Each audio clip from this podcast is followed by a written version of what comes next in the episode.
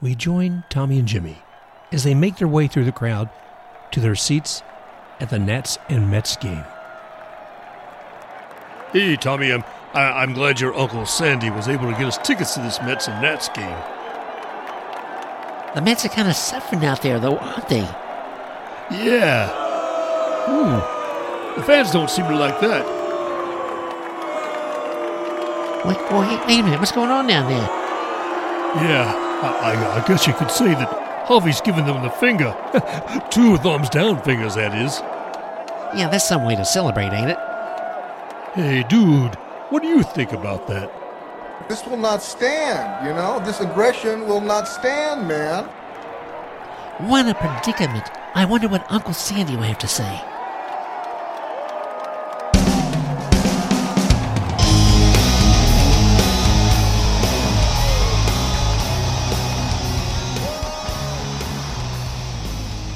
Welcome to Baseball Biz. I'm Mark Herbert, your host, and this week, one of the things we'll take a look at is Javi Baez, the Mets fans, and Sandy Alderson. And what does this great drama and soap opera have to do with baseball? Huh. We'll also take a good look at the Yankees, the Astros, and winning streaks. What are those? And who's been breaking them? Thumbs down, Mets fans. Hey, guess what? If you give it, you should be able to take it. I'm talking about the Mets fans who've been booing with uh, with their team because the team's been suffering lately. You know, you know they they brought in Javi Javi Baez this year, and uh, what I guess Lindor. They expected some great things, and when the team was suffering, it was not unusual for the fans to speak out with a lot of boos. That that takes a toll though on the team. I, players and fans both, I think, have to have a little bit of a thick skin. But at some point, you gotta you gotta send the message back to them, and that's what Javi Baez did the other day when he gave two thumbs downs to the fans. And I guess the pain of that, you know, is only imagined. I mean, this isn't like a Roman emperor giving a thumbs down for an execution there in the Colosseum, but it is a way of speaking back to those fans. And Baez continued with that at the press conference after the game. Here's what he had to say, in part. Just the boos that we get. You know, we like we're not we're not machines. We're gonna struggle. You know, we're gonna we're gonna we're gonna struggle seven times out of out, out of ten, and and you know, it just it just feels bad when when when we strike out. When I strike out and I get booed, you know, it doesn't really get to me. But like I want I want to let them know that when we success, we're gonna do the same thing to to know how to to let them know how how it feels, you know, because if we win together, then we we gotta lose together, you know, and and and the fans are really big part of it. So, um, in my case, they they gotta be better, you know. I I play for the fans and I love the fans, but you know if if they're gonna do that, they they just putting more pressures on the team, and and that's not that's not what we want. You know, to me, that doesn't seem unreasonable. I mean, think about it. If you fail seven times out of 10, you still are batting 300. That's pretty daggone good. Uh, the problem is that hasn't really shown up in the record for the Mets. And expectations for the Mets this year are high. I mean, they've got a new owner who's thrown in a lot of money trying to get big name players like Lindor. I mean, that was a big wallet purchase. But what's happened with the Mets recently? Currently, they're third in the NL East. They're seven and a half games behind the Braves, and above them is the Phillies, who are four and a half games behind the Braves. The last 10 games, the Mets, Mets have only won three of the last 10 games, with seven losses, obviously. So you can kind of get an idea of what would precipitate some of those boos. But yeah, it stings to hear those when you're a player. And I think Baez is just being up and front and personal about this. And I think the Mets organization needs to realize that the fans out there probably got a pretty thick skin too. I mean, this is New York, right? Not California. Here's a little bit more about what Javi Baez had to say. It's just how I feel, you know. Like like I say, I, I love the fans and I, I like I, I like playing for the fans, but we can't have our fans against us. Like I said, the boos doesn't bother me. It, it kind of makes me compare, compete more. I mean, I go out there pitch by pitch and compete. Doesn't like I have a plan, but you know the other team have a plan too. We gotta play against that, and you know we'll see. I, I, I like I say, I love I would love to play with with with Francisco, you know, together, but you know we'll see what happens in the off season um, when that when that gets there. But like right now, we we I'm trying to focus on on having a, a, a good end of the year and, and, and stay healthy. You know, there's a couple things I could take away from that. I mean, one, it makes it pretty clear that Javi Baez he wants to be there. He's he's enjoying a good time with with the fans, even if things aren't great. He enjoys playing there with Lindor, but uh, it seems like the door may be open at the end of this year. I mean, who may be still there? Who may be leaving, traded, going elsewhere? I don't know. Free agents may not be real happy coming to the Mets either. Would would they sign thinking about some of the things that the Mets have had to say? And specific, specifically, I'm talking about what Sandy Alderson had to say about Javi Baez post Baez's thumbs down gesture. Now, before I say more about Sandy Alderson, you have to remember the climate that anybody is in right now. And if something is said that could be offensive, it seems like we need to respond quickly. I don't think a thumbs down gesture to the fans kind of hits that criteria, but I'd have to say the Mets, in a what a step of caution, went ahead and released a statement that same day after the game. Here's what Sandy Alderson said in his message to the media. I'll read it to you now. Quote In a post game press conference today, Javi Baez stated that his thumbs down gesture during the game was a message to fans who recently have booed him and other players for poor performance. These comments and any gestures by him or other players with a similar intent are totally unacceptable and will not be tolerated. Mets fans are understandably frustrated over the team's recent performance. The players in the organization are equally frustrated, but fans at Citi Field have every right to express their own disappointment. Booing is every fan's right. The Mets will not tolerate any player gesture that is unprofessional in its meaning or is directed in a negative way toward our fans. I will be meeting with our players and staff to convey this message directly. Mets fans are loyal, passionate, knowledgeable, and more than willing to express themselves. We love them for every one of these qualities. End quote.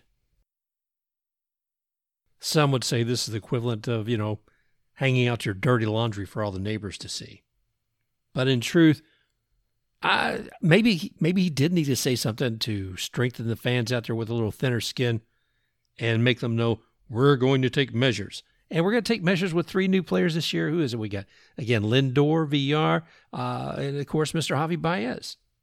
I don't know, man. I, I don't know if they really need to say this because maybe they should have just had a meeting with the players today and then come out with a briefer saying, statement that they communicated to their players the importance of supporting the fans even in their dark moments. It's difficult for baseball organizations to figure out how to navigate their way around the do's and don'ts of social media and talking with the fans. So I'm not giving them a big fat F, but I did find it a bit ironic that there was a tweet from, uh, let's see, oh yeah, Steve Cohen, the boss, if you will.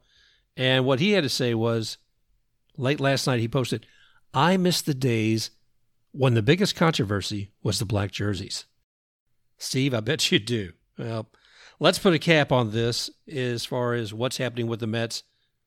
I'm sure their fans are a lot more concerned about the win loss record than they are with a few thumbs down.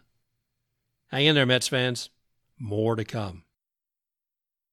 Now let's talk about those about the record breaking year of 2021.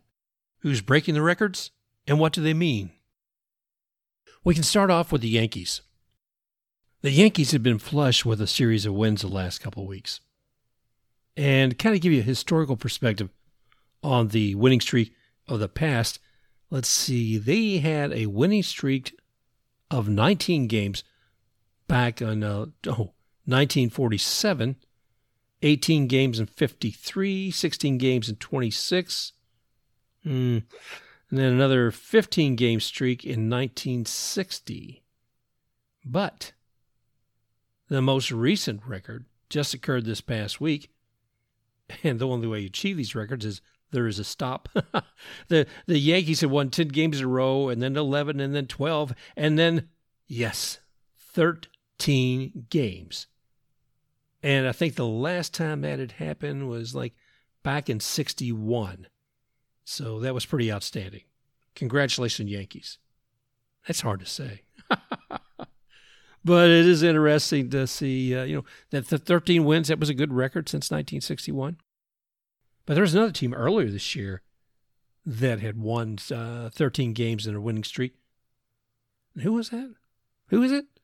Oh, yeah, the Oakland A's, the team that actually delivered that loss to the Yankees the other day to end that 13 winning streak. So that's kind of interesting. In regards to record breaking, a name you need to be watching out for in the future is Gavin Weir. Eh, it might be a couple of years yet because Gavin, I think, is only 12 years old. Let's see. Gavin, I believe, uh, hmm. He, throw, he threw his uh, fourth no hitter in the Little League World Series this past week. Amazing. It's kind of funny talking about 12 year old and how we might see him in the MLB. Because the next person I'm going to talk about, Mr. Wander Franco, who's only 20 years old, and he's a rookie with the Tampa Bay Rays. They may have signed him as early as when he was 16 years of age. This man is amazing, and he continues to bring value to the Rays week after week after week. Yeah, in regards to streaks, Wander has had the longest on base streak with, let's see, how many games? 29 consecutive games. And that's by a player uh, age 20 or younger. Now let's see who else is up on that list. Oh, yeah, his next step up is trying to get all the way up to 36 games with consecutively on base because that particular record was held back in 1951 by Mr. Mickey Mantle. So keep up the good work. While we are talking about breaking records, it's worth looking at what's happening right now across all of MLB if we look at batting averages right now, it looks like uh, Trea Turner, who used to be with the Nationals, now with the Dodgers, his average is 323. Beneath him is Nick Castellanos, 318, and uh, Michael Brantley of Houston with 317. And then on home runs, everybody loves this one. Shohei Ohtani with of the Angels with 41 home runs. Beneath them, Kansas City is proud. They've got Salvador Perez there with 38 home runs for the season. Beneath them is Vlad Jr., Fernando Tatis Jr., and Marcus Semien. In the RBI category, Jose Abreu leads with Chicago White Sox with 101 RBIs. The next beneath him is Rafael Devers, no big surprise there from Boston with 96, and Salvador Perez with 94. And I'll have to mention, my, of course, my own Mr. Austin Meadows here from Tampa Bay with 91. Uh, let's see. If we take a look at stolen bases, one of my favorites, and Starling Marte, you know, he's with Oakland these days. He's got 42 stolen bases for the year. Whit Merrifield with the Kansas City. Let's see, he's got 38, and beneath him is Trea Turner Cedric Mullins, and Tatis Jr. So that gives you kind of an idea of what some of the numbers are in the personal achievements in MLB year to date. Let's go on to a rundown of what's happening across all MLB from this past weekend. Let's begin with the American League. And if we take a look at the AL East, the Rays are still leading with uh, 82 wins and 48 losses, giving them a what a 631 winning percentage. Their last 10 games, they were 9 and 1. The Yankees, they took a little bit of a hit. We mentioned earlier they had had a winning streak of 13 games, but a couple of losses against the Oakland A's take their last 10 to 8 and 2. They are six games back behind the Rays. Red Sox are eight games back with a 550, see, 5, uh, 568. Blue Jays are 13 and a half games back at 527 winning average, and Orioles bringing up the rear with a winning average percentage of 310 with 310 and they're 41 and a half games back. AL Central White Sox still maintaining, but they've been kind of struggling a little bit lately. There are five and five of the last 10 games, and they're still holding a healthy lead because second in AL Central is the Indians, and they're 10 games back. Beneath them are the Tigers, are 13 and a half, Royals at 16, Twins at 18 out. Uh, go to the AL East. Astros are still leading. They kind of took it on the chin the other day with the Rangers, which was interesting. But they're at, uh, what is it, 592 winning percentage. So it's pretty daggone good. Their last 10, they're 7 and 3. Athletics, five and a half games behind them. And they're at 4 and 6 the last 10. Mariners, seven and a half games back. Uh, Angels, 13 and a half. And Rangers, 32 games back. And I got to tell you, the Rangers must have done quite a number the other day on the Astros to have a uh, 13 to 2 win. So that was kind of impressive. And that pretty well covers everything with the American League. Let's see how the Rangers are going with the National League. Brandon does a much better job of this, by the way. and we'll have him back on the next episode. Uh, let's see, the NL East uh, Braves, they're leading the pack there and they've got a four and a half game lead over the Phillies. Mets are seven and a half games back. Nationals 15 back, and Marlins are 14 back. I get to NL Central, and that's going to continue to move along here. We're seeing uh, one of the highest winning percentages. That's Brewers with 603. And behind them are the Reds, eight and a half games back. Cardinals, 12 games back. Cubs, 22 and a half. And the Pirates at 31 games back. National League West, the Giants, they're leading that healthily. They are at a 646 winning percentage. But guess what? The Dodgers aren't that far behind. They're two and a half games back, and they have a 626 winning percentage. Padres, after that, have fallen quite a bit lately. They're down to 15 and a half games back behind the Giants. Rockies are 24 games back, and the Diamondbacks are 41 games back. I'll let you do the math for your own wild card, but it should be an interesting postseason. There's only a few weeks left of the regular season, so enjoy every bit of it, and then cheer your team on to either winning their division and or, or the wild card. Well, that's it pretty much uh, for this brief episode of Baseball Biz. Hope things are going well for your team. We want to thank you again for listening to us here at Baseball Biz. As always, you can find us on Google Podcasts, Apple, Stitcher, oh, all of them out there. We're there. Anyway, uh, also, you can reach me, Mark, at the Baseball Biz on Twitter. You know, or go ahead and make sure you subscribe to us on whichever service that you're using. Like us, love us, leave a review. We're happy to have you here. And until our next episode, just remember what Mets management would be saying to their players today. This will not stand, you know? This aggression will not stand, man. Special thanks to XTake RUX for the music rocking forward. Also, a special thank you to the Big Lebowski.